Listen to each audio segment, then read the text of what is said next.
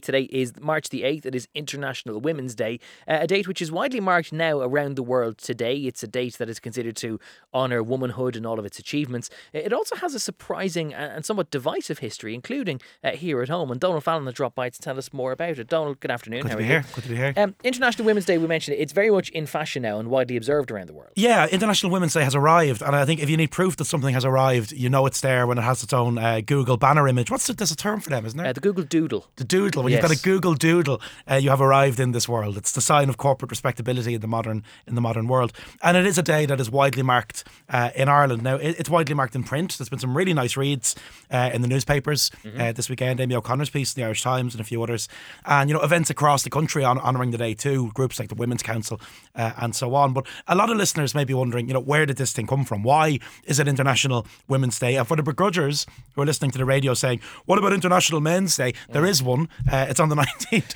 of Yeah. November. But International Women's Day, as we'll discover, you know, has its own unique historic reasons uh, as to why it exists. Uh, for people asking about International uh, Men's Day, by the way, uh, they might like also to know that International Clown Day is August the 1st. Um, the origins of International Women's Day are disputed, and some people point to New York, and then other people point towards uh, the labour movement here in Europe. In the earliest Women's Day we can find, a forerunner to International Women's Day takes place in, in 1909 on, on the streets in New York City. Garment workers kind of took to the streets there.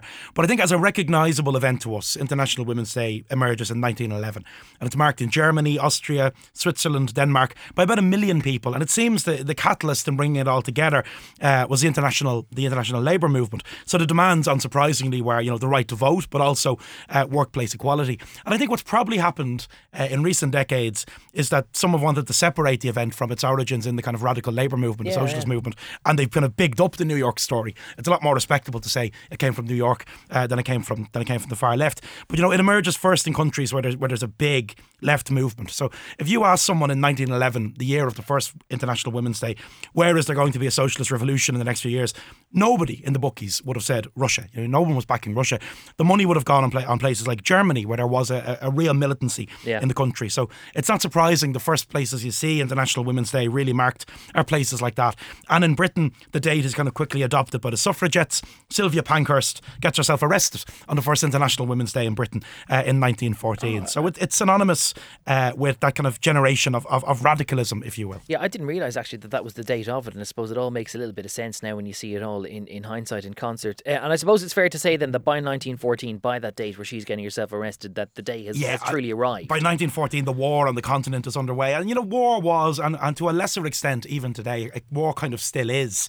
Uh, it's a very masculine endeavour in terms of how we think about it, you know. It's the manhood of Europe spilling its blood in the soil of Europe for the fatherlands.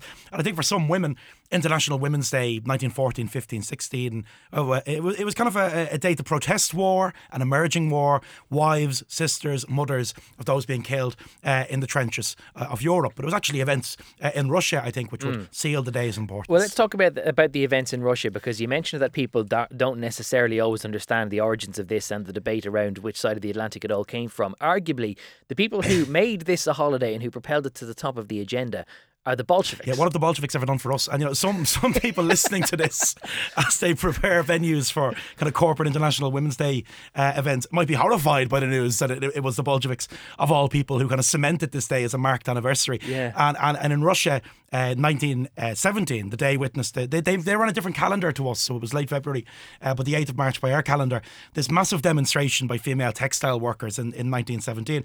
And it took everyone by surprise. You know, Trotsky himself says that we did not imagine that Women's Day would inaugurate uh, a revolution. So when the Bolsheviks take the, the reign of power in, in Russia, to the shock of everyone, including some of themselves, you know, they, they proclaim International Women's Day uh, an annual holiday. And Russia was a very feudal country. It wasn't a, a country with a great idea of kind of gender equality. So there was a lot of work to do. Yeah. The Bolsheviks even had a, a- a female government minister, Alexandra Kollontai. She might be the first female government minister in the world. She's definitely before our own Countess Markievicz, Oh. And she kind of brings women's issues Because we like to present her as being the first We- first elected minister, well, at least in Europe. I know anyway, then- these yeah. days they say the first uh, female elected minister in Western Europe. Yes, so we've, we've okay. kind of we've kind of reined it in yeah. a little bit on on, on Markievicz. But you know, this woman Colin in, in Russia really insists that we demand rights for every citizen, man and woman, but we're not prepared to forget that we are not only workers and citizens, but also mothers. As mothers, as women who give birth to the future, We demand special concerns for ourselves and our children, special protection from the state and society. So they really propelled this thing into national uh, consciousness. So, you know, it's kind of curious, isn't it, that this day, which was first formally observed and honoured by Bolshevik Russia, has now entered kind Yeah. of mainstream popular consciousness. It's marked by the United Nations, uh, among others, in the way that it has. But it spread very, very slowly. Firstly, into the kind of satellite states and the allies uh, of Russia, you know, eventually into places uh, like China. And I think in the West, to be honest, it was kind of looked at as a kind of exotic thing that happens over there. I suppose there are parallels in the, the corporate embrace of things like International Women's Day. Like you see it as well with Pride, and how people feel very unhappy about how Pride has become this very corporate event when it did start off as a protest against so. authority. Um, let's move forward then to the 1960s, and you have this new emerging feminist movements, uh, not just in Eastern Europe, but in the English speaking world, and they try to resurrect the day. Yeah, well. the cause of what, what we now know uh, as the second wave feminists, and I, I don't know what wave we're on now. We're, we're probably on four or five, but you know the second wave feminist movement emerges in the '60s, uh, mostly in the English-speaking world, in the campuses in America, Yeah. uh, and and and beyond. And it had a massive, very important cultural impact on, uh, as well as a political one. But that movement really, you know, they take the date and they propel it into popular consciousness in the English-speaking world. And in Ireland, it was eventually adopted by movements like the Irish Women's uh, Liberation Movement. You know, great great characters of Irish history like Nell McCafferty uh, and others. But I think in Ireland, to be honest, the, the observation of the day was a lot slower uh, than in most places. Yeah, and particularly south of the border as well. That it may- maybe in the north there was a little bit more uh, hosp- hospitality to it. Maybe. One year, the Irish press wrote that Saturday is International Women's Day, Sunday is Mother's Day. And while the business world has been cranking up interest uh, in the first to ensure that, uh, sorry, in the latter, to ensure that it is at the very least a commercial exce- success, one suspects that the other would be more akin to a funeral. So there wasn't particularly high hopes for, for Women's Day in 1970s Ireland. But I mean, the day did take on real significance in, in the north uh, more than the south because it became synonymous with campaigns uh, around things like the Armagh Women's Prison and, and, and conditions Okay. and conditions there. So, I mean, you had a more radicalised culture in the north, of course. So, International Women's Day in, in Derry and Belfast was a very different thing in the 70s and 80s to what it was in the, in the south of Ireland. Well, I suppose uh, you know there are many different uh, indicators that you can show just how how progressive uh, Ireland, the republic, has become. But I suppose the fact that that International Women's Day is now so widely marked and observed here is illustration of just how it's grown in, worldwide. in schools and workplaces everywhere. And I mean, proof that all has changed for me. I think it's it's when you look at popular culture in Ireland and the place of women in it. I mean, I thought that recent uh, Herstory series was absolutely brilliant, the television and podcast series, and the popular response to it. I mean, if you told me even ten years ago there would be a primetime television series honouring people like Mother Jones, uh, Mary Harris Jones, I wouldn't have believed you. That's remarkable. And I think if you walk into into a bookshop, you get a sense of it as well. I mean, the bookshelves are heaving now with books on the role of women in Irish history. For a long, long time, there were few and far between. You could literally rattle off a handful of books, Unmanageable Revolutionaries by Margaret Ward. But I think the, the role of women in, in Irish history and Irish society is, is much more acknowledged now uh, Yeah. than it was certainly when those women in the 70s were trying to, to the shock and horror of the Irish press, trying to launch Women's Day here. Yeah, um, how how very dare they? Um, I suppose we've already mentioned the fact that that Pride started from similar uh, protest routes. Uh, there are still some protests angles to International Women's Day, and it's not just uh, in other parts of the world the same corporate affair that it's become here. And pride still has real teeth depending where you are. You know, if you're in parts of Poland or Russia Yeah. or, or the Middle East, pride is still a, a tremendously dangerous day to go for a walk down the streets.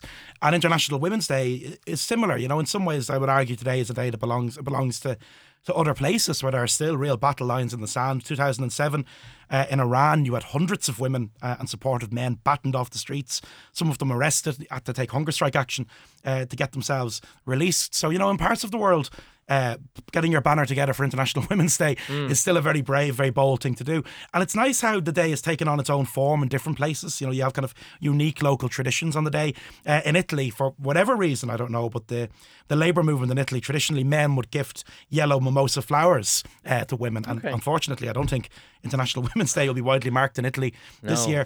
And in Berlin, I mean, the federal government only last year uh, announced that they'll now mark the day as a, a public holiday. So across the world, it's it's marked in, in very different ways, but finally, it Mm. is marked in Ireland. So it, it took uh, it took Berlin until last year to do that, even though they've had a female chancellor for 14 There years. and go. it took till last year to finally get that done. Uh, fascinating stuff. At least now we do know that if uh, people ever do ask you what have the Bolsheviks ever done for us, at least now we do have uh, an, an answer at hand for that. Uh, Donal, thank you as ever for that. Donal Fallon is a historian. He is the author of the Come Here to Me books, and he is the presenter of the Three Castles Burning podcast, which you can find on the interwebs.